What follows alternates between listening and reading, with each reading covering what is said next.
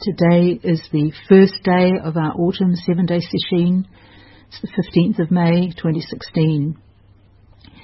And we're going to continue in this sesshin um, drawing on stories from uh, a collection called The Hidden Lamp, Stories from twenty-five Centuries of Awakened Women by uh, Florence Caplow and Susan Moon, edited by them. And this is um, um, a collection of um, really sort of long-lost stories, all the stories about women masters which were which didn't get into the, the canon, so to speak. Um, and it covers, as it says, twenty-five centuries, so from the time of the Buddha to the present.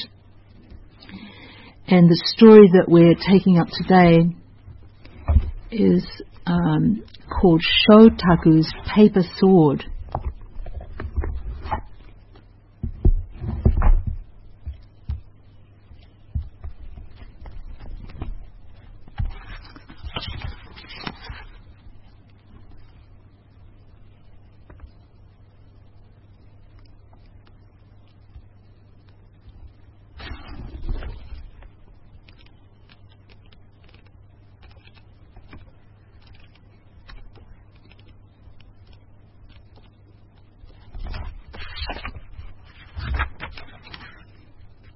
Here's the story. Um, Shōtaku was the third abbess of the Tokeiji convent. One evening she was returning to Tokeiji from a nearby monastery when a man armed with a sword accosted her and threatened to rape her. She took out a piece of paper, thrust it like a sword into the man's eyes. He was completely overcome by her spiritual strength and was unable to strike her.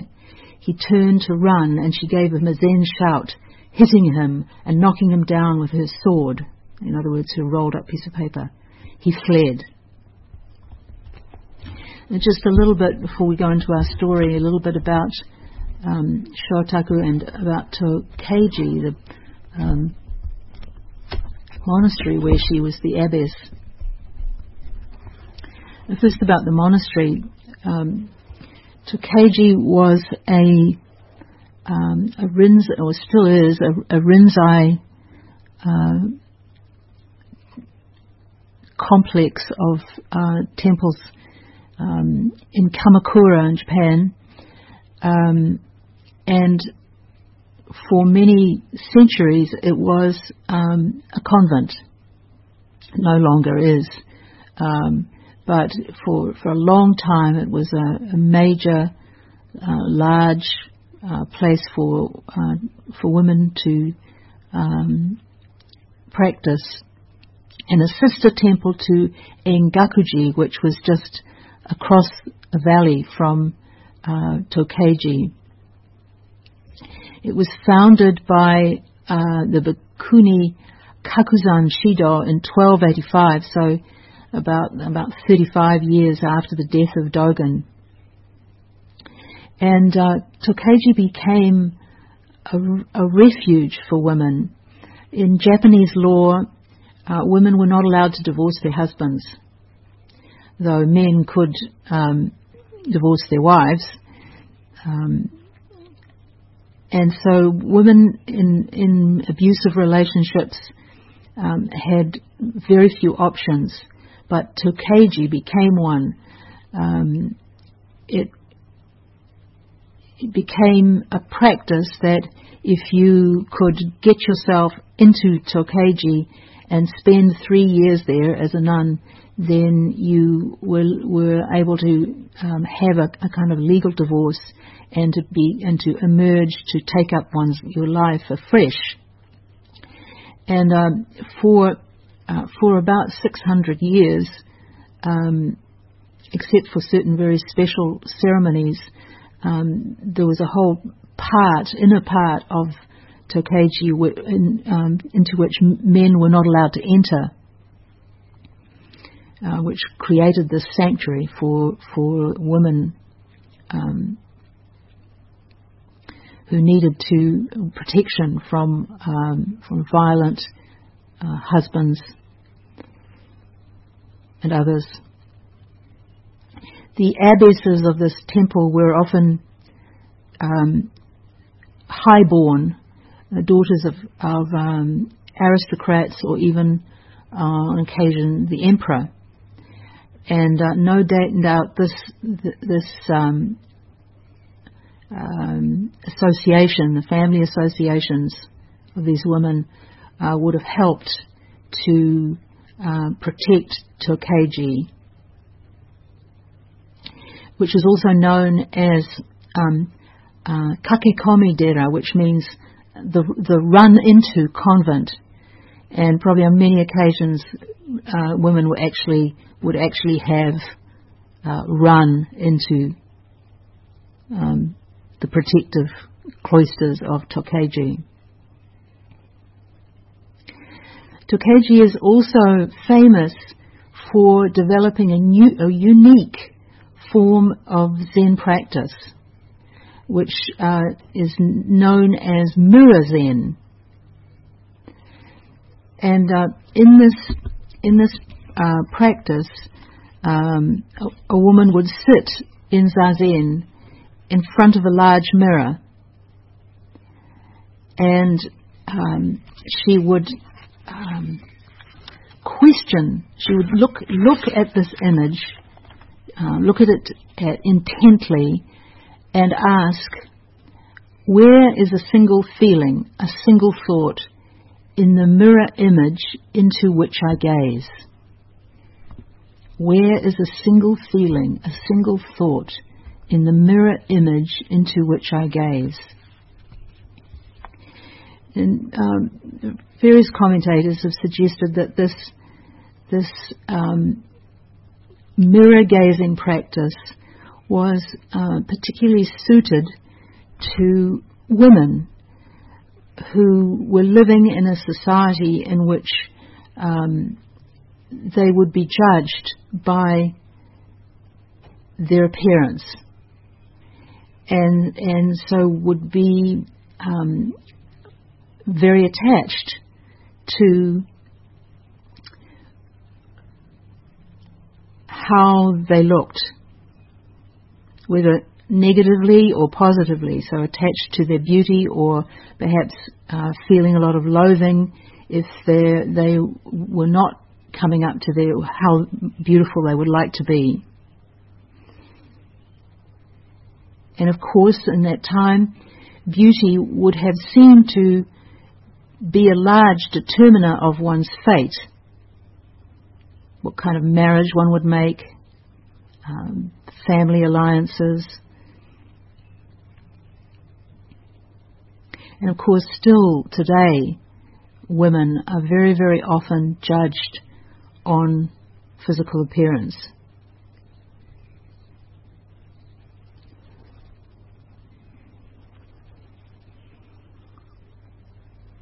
And there's enormous pressure in in uh, our culture now in terms of the um, sexualization of girls, where they, they're exposed to images which um, sort of tacitly teach them that, that how you look is the most important thing. So imagine, imagine an antidote to that. To, to look at one's image in a mirror. And really, what is this practice about? It's about learning to see that what you're looking at is in fact an image.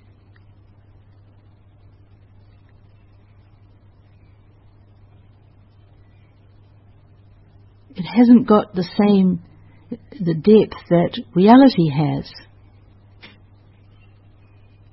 Actually, we can't directly see ourselves.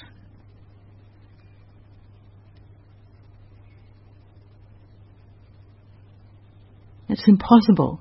There's a saying, there's a saying in, in Zen, the eye cannot see itself.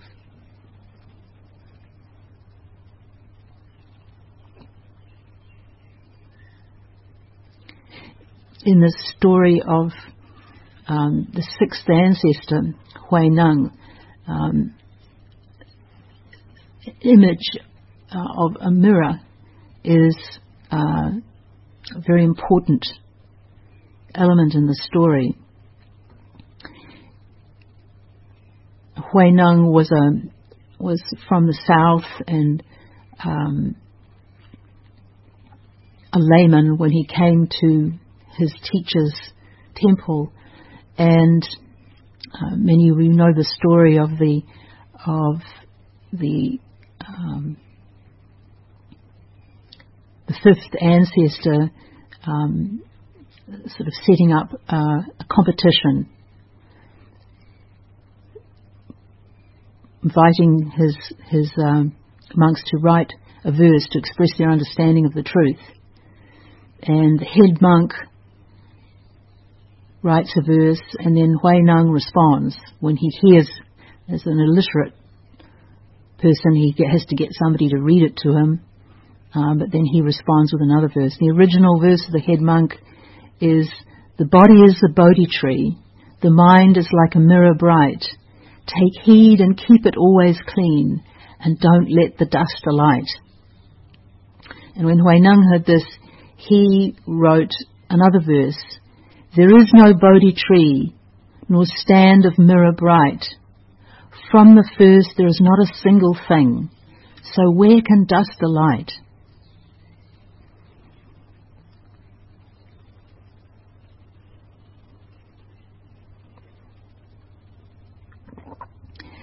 Kakuzan, the, the founder of Tokeiji, uh, added her own verse to these two.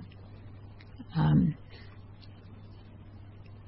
she wrote, "Since not a thing takes lodging in the mind, it is untainted. To speak of polishing is itself illusion. Since not a thing takes lodging in the mind, it is untainted. To speak of polishing is itself illusion." If we look closely, we can begin to see how nothing lodges in the mind. If we examine it closely, it changes from moment to moment.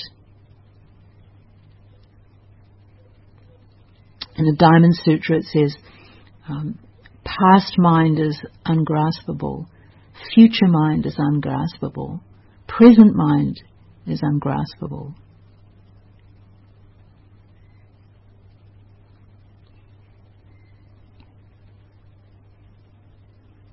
Called on in our in our practice to see beyond appearances.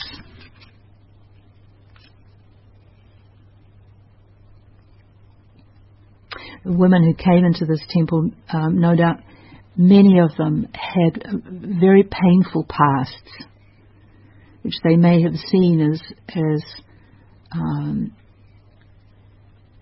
pretty hopeless and certainly oppressive.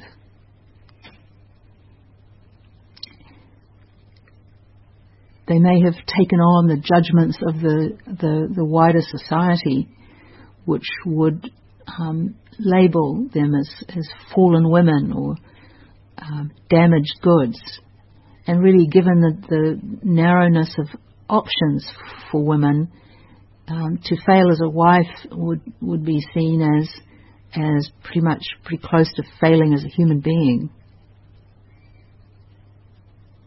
And so it would be an urgent thing for these women to to uh, find a way to to get beyond their the self images, their own internalization of the ones from society and and perhaps imposed on them by their families and um, upbringing. And this mirror practice would could help them to see what remains undefiled, untainted, as Kakuzan says. to see that the notion that we have to polish our mind is in itself an illusion.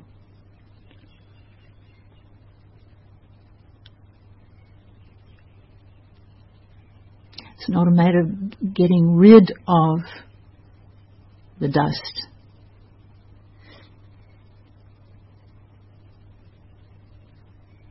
Rather, we can, if we're attentive,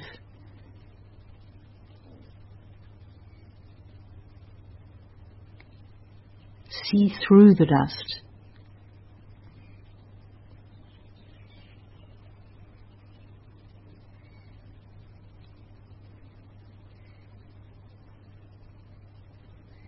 Recognize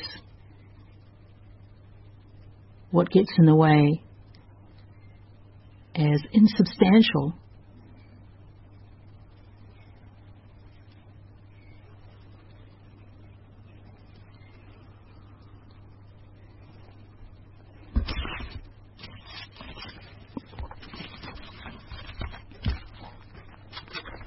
We don't have uh, much information about Shōtaku, this third abbess who features in our story. Um, her lay name was Sawa, and um, it's said that she um, trained her ki as a child from a very early age, and this ki uh, is this um, Japanese pronunciation of the, the chi that appears in qigong and tai chi. One's, one's um, energy or, or li- life force. It says in, in the accounts that she, she tra- trained her chi through breath and body practices, and, and was an adept at gathering her energy in the tanden, in this uh, this vital centre of the of the body below the navel. So whether she probably she practiced some kind of martial art, and and she um, as as a daughter of a samurai family, maybe this was something that was open to her. She married um, uh, a, a retainer of a of the Hojo family, um, so somebody a samurai of, of high status, but he was killed. Um, and many w- were killed with him, because it was a time, this was in thirteen thirty-one, it was a time of, of war and, and great unrest and danger.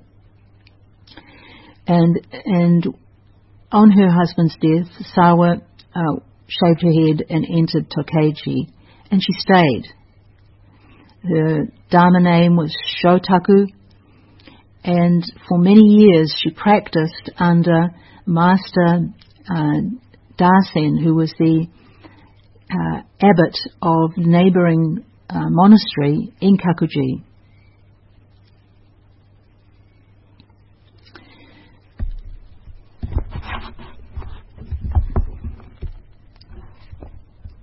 Now, just returning to our story.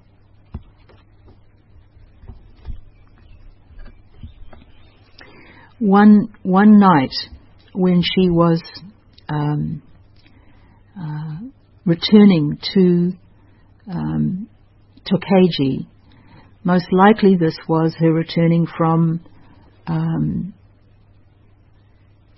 Doksan with her teacher. To get from Engakuji to Tokeiji, it was necessary to go down a steep hill, across a small ravine, and up the other side.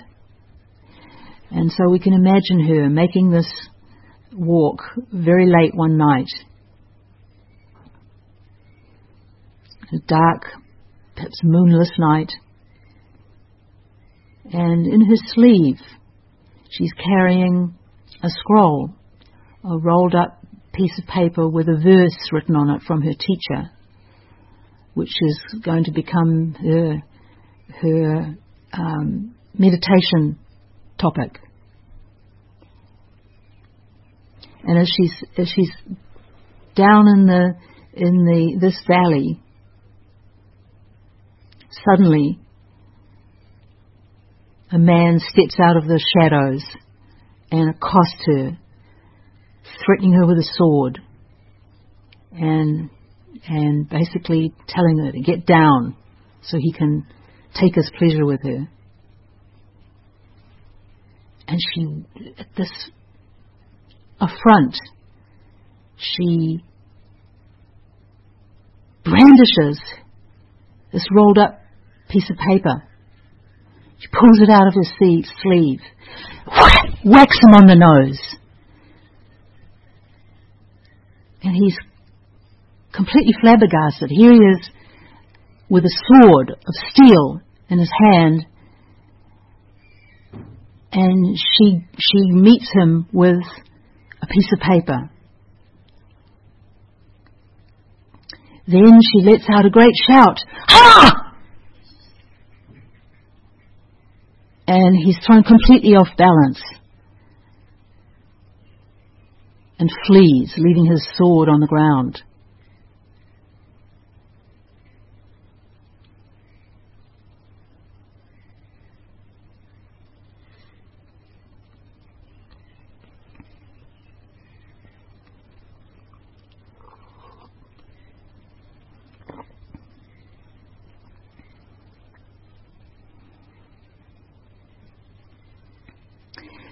In this um, collection, each of the stories that is uh, presented um, has a little um, reflection by a, a, a uh, contemporary Buddhist teacher, and the the, um, the teacher who gives the reflection on this one is called Nancy Mujo Baker, and um, she tells a story here. Um, of another example of of uh, courage, fearlessness. She writes, "This story reminds me of a news item that came out of Somalia last year about a about remarkable woman doctor, Doctor Hawa Abdi, who runs a small hospital that she built on her own land. It's the only hospital for miles around. One day she heard gunshots. A group of warlords had surrounded the hospital with guns drawn. They belonged to one of Somalia's most fearsome militant groups, notorious for chopping off hands and stoning adulterers. "Why are you running this hospital?" hospital, they demanded. "You're old and you're a woman." She was held at gunpoint while the hospital was ransacked and severely damaged by the warlords' underlings. She was then put under house arrest for five days while the hospital was shut down. In that time, two dozen malnourished children from the hospital died. But then something extraordinary happened. Hundreds of women from the sprawling refugee camp on Doctor Abdi's property dared to protest, adding to a flood of condemnation from Somalis abroad that forced the gunmen to back down. Because of so much publicity about their misdeeds, they agreed to open the hospital again. But Doctor Abdi refused until the warlords apologized in writing. They did, in both English and Somali. Their document, in their document, they apologized to Doctor Abdi, to the N G Os helping in the camp, to the camp staff, and to the Somali people around the area who had lost loved ones." And this Nancy Mujo Baker said this is a beautiful example of uh, spiritual spiritual strength. In our in our story from the, um, the thirteen hundreds, um, Shotaku's um, ki, her energy, just comes forth.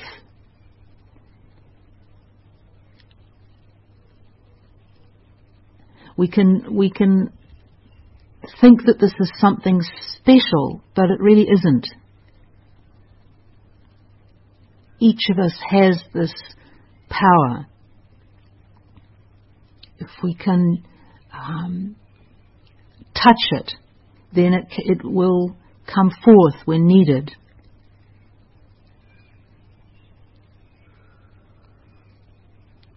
The second story of Doctor Abdi um,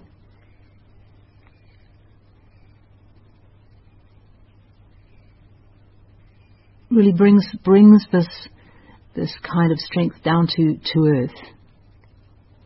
I guess it also always, I always ask myself when I read stories of this kind of courage, would I have the courage to do this if I were in that situation?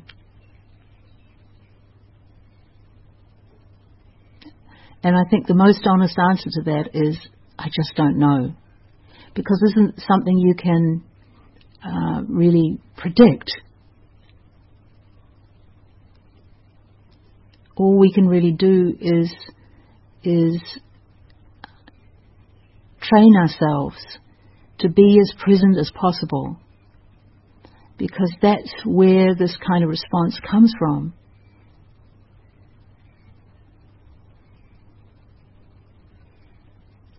The Shōtaku's um, parrying with her paper sword is comes from a place that is is prior to our thinking, deeper than, than thinking.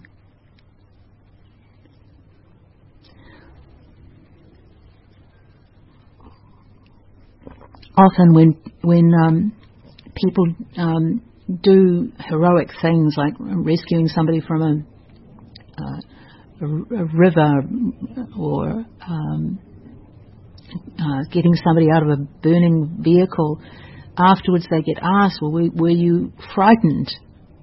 And often they'll say, I didn't have time to be fright- frightened. They just responded.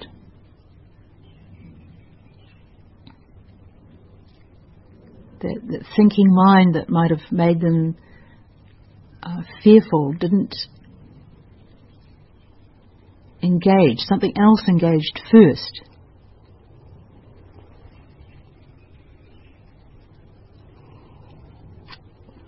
Nancy Baker adds, we all have this strength. It's the same strength we use whenever we commit ourselves to something completely. An example would be skiing downhill with one's whole body and mind, one hundred percent.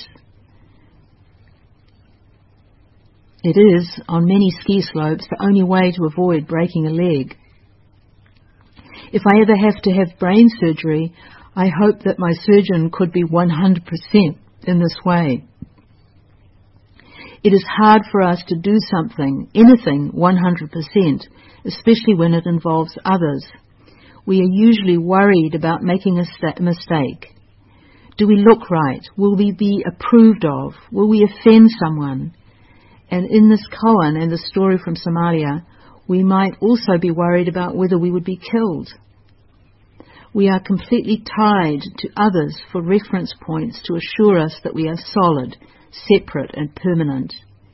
We resist doing anything one hundred percent because it, it involves giving up those reference points and thus ourself, ourself, something we are very reluctant to do. Actually, it's not even giving up ourself. It's giving up our self-image.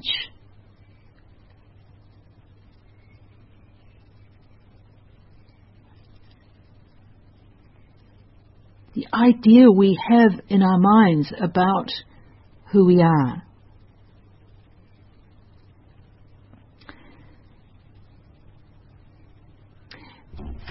There's a piece of research in... in comes out of the U S about what people are most afraid of, and this, the second thing that, on the list um, that people say they're afraid of is death. The first one on the list is speaking in public.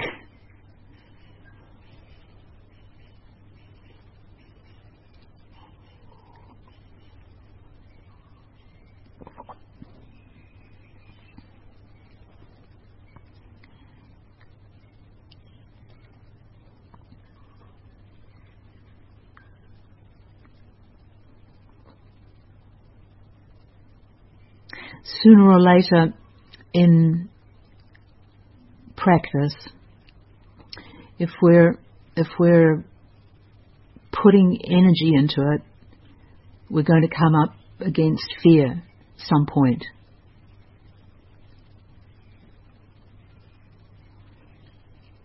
Going to Doksan is a great generator of fear and anxiety. The prospect of going to Doksan, usually, not so much the actual going.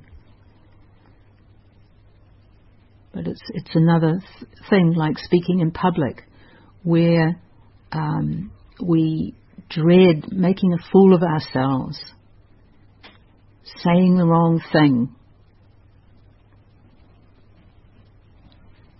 appearing perhaps less enlightened than we'd like to look. Or it can be fear of fear of rejection, fear of being laughed at or disapproved of.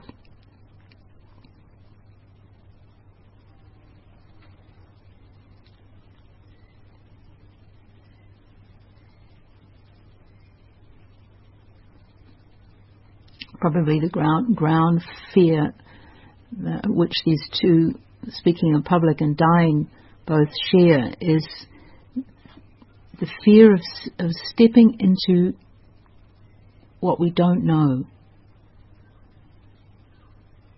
into the void, stepping beyond the safety of the familiar, even if that familiar is uncomfortable, or a place where we suffer, which we often do when we have have very strong negative self-image. But at least it's familiar. It's the known. And so we cling to that image.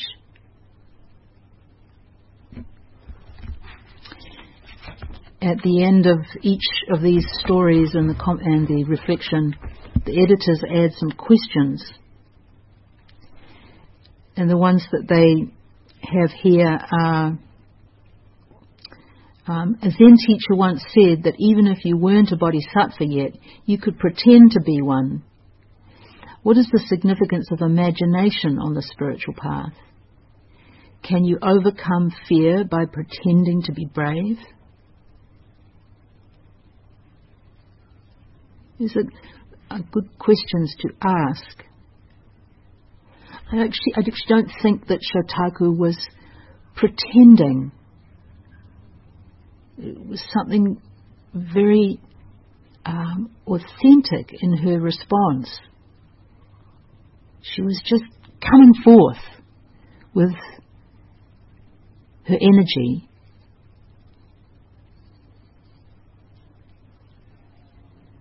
But she certainly wasn't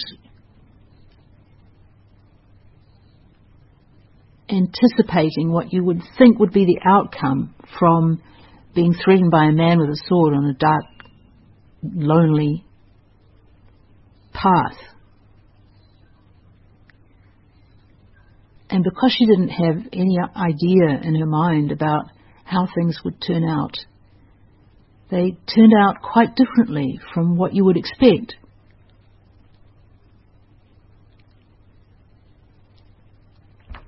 But going back to that question, can you pretend to be a bodhisattva? Then the answer is yes.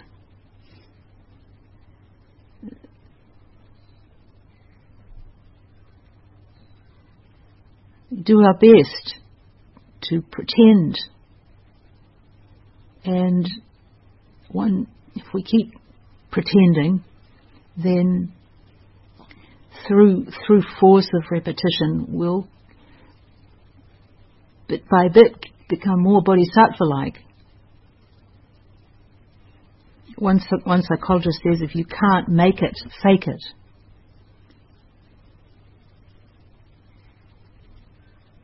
This is, um, we could distinguish between um, courage and fearlessness, that, that courage is, say, say is res- acting in spite of being afraid, overcoming our fear. Whereas fear, fearlessness would be to really to really transcend our fear. For it to um, arise in a way that really doesn't shake us, may still be there to some degree, but it's no longer the um, it's no longer in the driver's seat.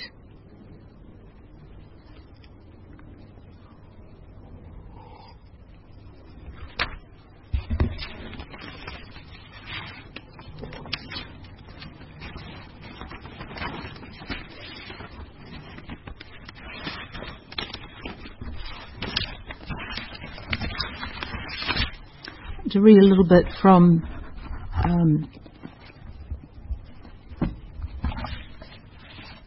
um, an issue of Mountain Record. This is the um, Zen Mountain Monastery journal, um, in which they, um,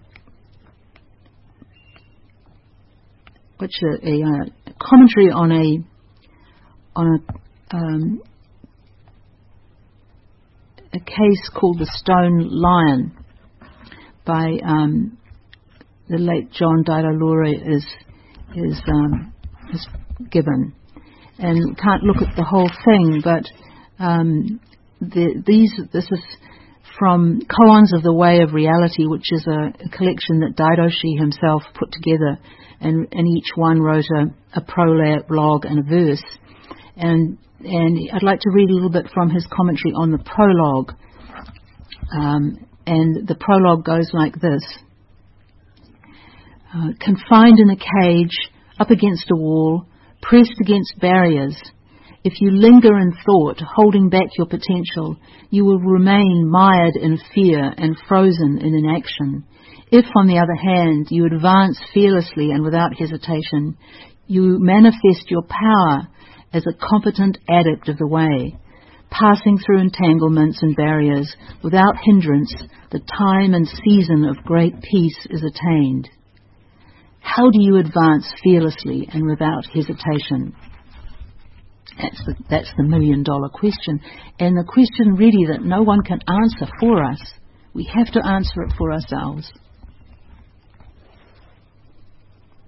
But he, here's what he says. Fear is one of the central themes we work of, work with in our practice. When we examine fear, we find it is almost always based in the past, in something we have carried around for many years. It is part of the baggage we call ourself. Through the processes of Zen, through studying the self, that baggage becomes quite evident and accessible. Then he quotes the first part of the prologue I just read. Confined in a cage, up against the wall, pressed against barriers. If you linger in thought, holding back your potential, you will remain mired in fear and frozen in action.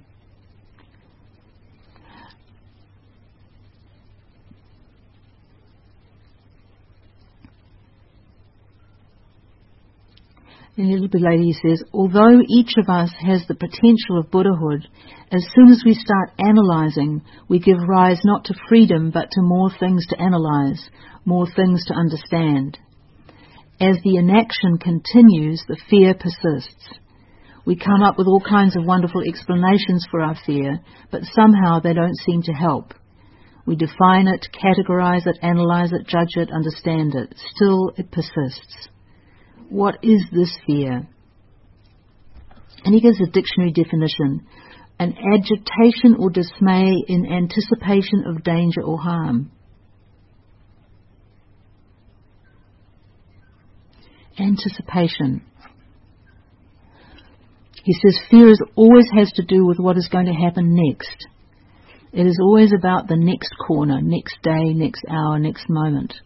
It's, it's a kind of a what if, where we throw up in front of us um, some image of what might happen. And we could relate this back to the question that, that the editors of The Hidden Lamp ask, what role does imagination play in our lives, in our practice?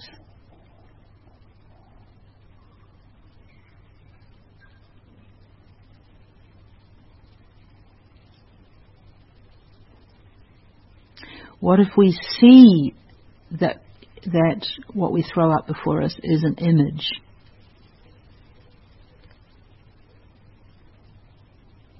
When we can do that, then the dust that's obscuring our minds becomes no dust.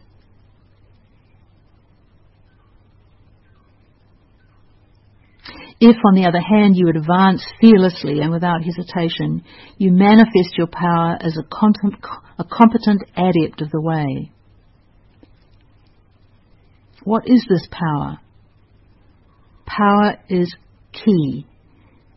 Ki is uncovered in the process of zazen. Just the simple action of acknowledging a thought and letting it go and bringing your attention back to the breath builds power. Little by little, day by day, the practice of sitting, of watching the flow of thoughts without analysing, judging or understanding them, builds confidence almost imperceptibly. Passing through entanglements and barriers without hindrance, the time and season of great peace is attained. The season of great peace is what we call the endless spring. The endless spring is always present, just as spring is always present. In the frozen branches buried beneath three feet of snow, spring is present. Buried deep beneath years of the conditioning lives a Buddha. But unless we realize and activate that potential, it remains dormant and doesn't impart any strength to our lives or to anyone else. Our, our practice really is just to have faith in that Uh, buried Buddha, and to keep excavating, to keep working at uncovering it.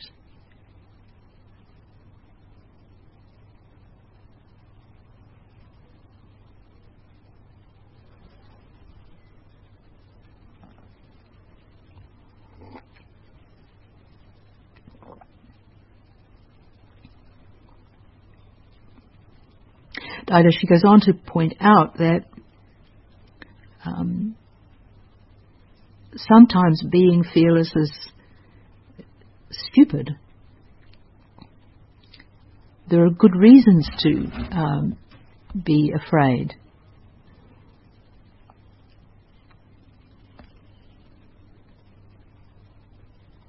We would do well to be more afraid of, of, of what we humans are doing Uh, to our biosphere, to, to not be afraid about that was to um, be in denial. To think that we're somehow invulnerable.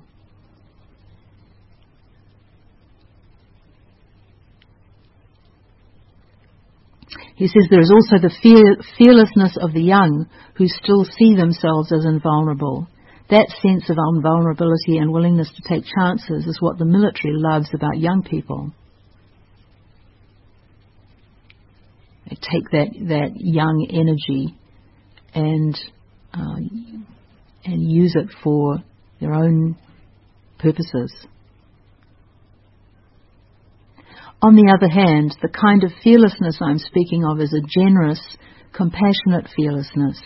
It is not a matter of just exerting one's power. I'm speaking of spiritual fearlessness, one of the attributes of a spiritual warrior. To see this kind of fearlessness throughout history, manifested by all of the great teachers, Moses, Jesus, Saint Teresa, Buddha, Bodhidharma. Because their fearlessness was, what, was not self-centered, it was compassionate. That is why I stress repeatedly to be generous with your practice and with your zazen. Don't just practice for yourself, but for all sentient beings. Give your zazen to someone who needs it. It makes a huge difference when we practice in that spirit, to practice Zazen generously, to offer to offer it up. It can help shift us from obsession with what we have and haven't attained, and move to um, a spirit of generosity, of giving. It, it's, it's a profoundly liberating shift. It's one that, that even as we open more to people's suffering, we find there's also more joy, more energy,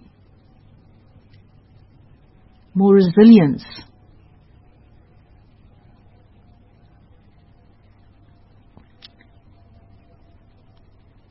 And more fearlessness. Fearlessness like like a mother has when her child is is in danger. One of the first encouragement talks in, I ever heard, and the first, probably the first session I went to in Rochester, was the story of um, a mother who's, who was in a car accident, and her child was pinned under the vehicle. She was thrown off out of the vehicle, but her child was pinned underneath it, and she managed to, to lift the car enough so that somebody could p- pull her child out, something that would have been totally impossible for her to do normally. But somehow she managed to summon that energy, that, that key, by putting herself one hundred percent into that effort.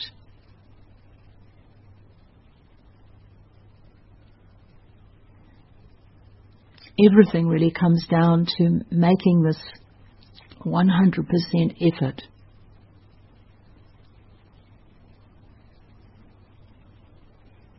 And it's not like we can go to what we, we think one hundred percent effort should be like, but rather we just make the, the best effort we can in any given moment, even if it found, sounds or feels paltry, inadequate. Well, that's okay. It's the best we could do in this moment. And right then, uh, right after, we get another moment. And then another one. And then another one.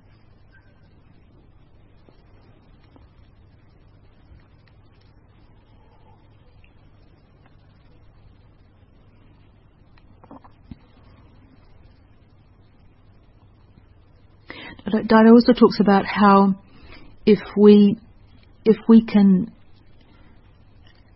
acknowledge our fear, if we can really face it, then we can also get a greater sense of empowerment. Because because it's our running from our fear which is really the problem, not so much the fear itself. And if we go through it enough times, that we experience being in fear, but then coming through, things not turning out as we had thought, perhaps, or our managing to um, uh, endure a difficulty. He gives the example of of canoeing, where you've turned up uh, upside down a few times in your canoe, but you, you make it down the the river that you are going down in your in your kayak, say.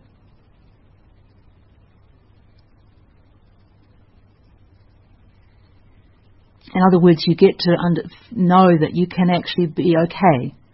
You can come through the other side.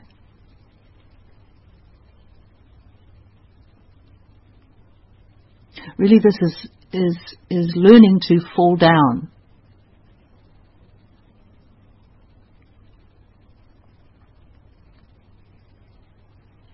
learning that you can feel full of anxiety before you go to Doksan.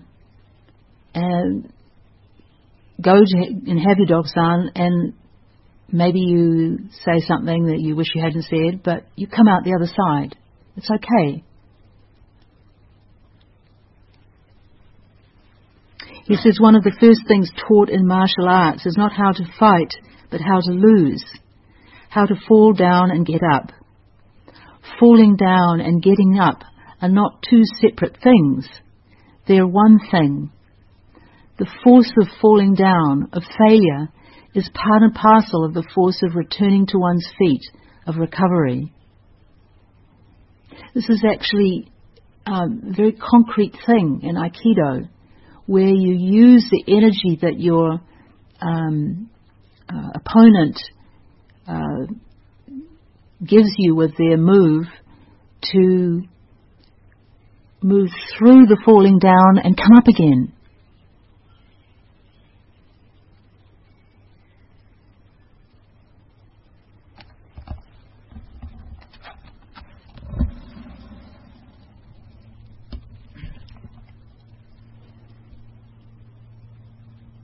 We go through life fearing death, and we go through life fearing life. There we are, caught between two iron mountains. We're afraid we're going to die, or we're afraid we're going to live. We wonder how to deal with all the difficulties of life, creating fear of failure as well as fear of success. It's amazing. I see, I hear it all the time from people who are stuck on the edge of seeing the koan mu. They become gripped by this fear. They're afraid of seeing mu, and yet they don't want to fail. They want to do it, and they don't want to do it. If they do it, they feel it may change them in some way that they don't like. I've heard people say that they're afraid that they may suddenly become a monastic and lose whatever possessions they have. Yet at the same time, they really want to see it. So they sit, frozen in fear.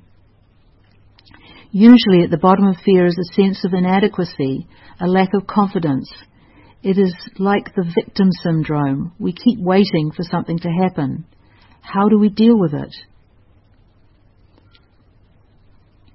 Ordinarily, we do one of two things. We may panic, becoming overwhelmed and eventually closing down, pulling back in one way or another.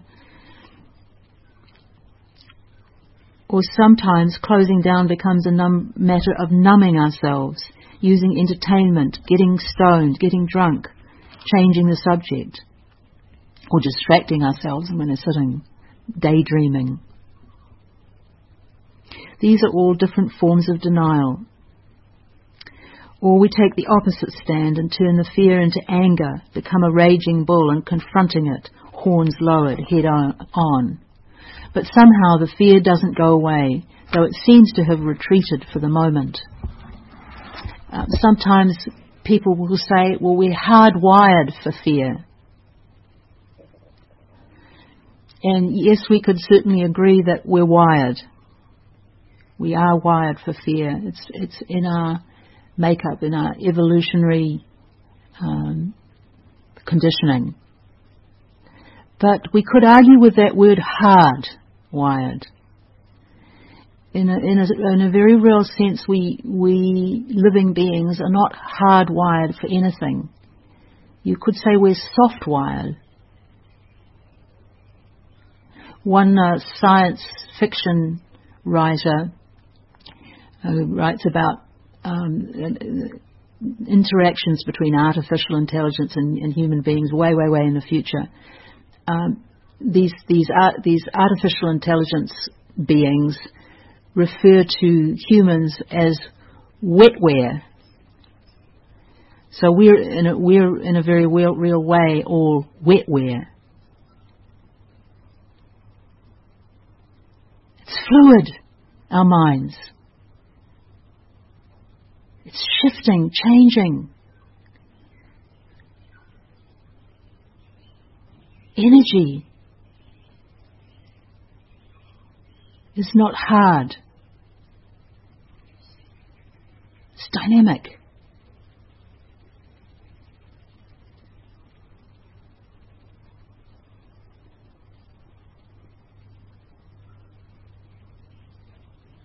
can't be pinned down. It can't be grasped.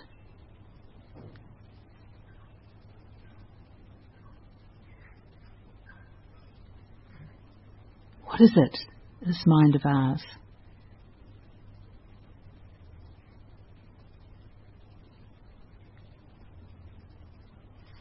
We see through all the images we create, the narratives we hold to.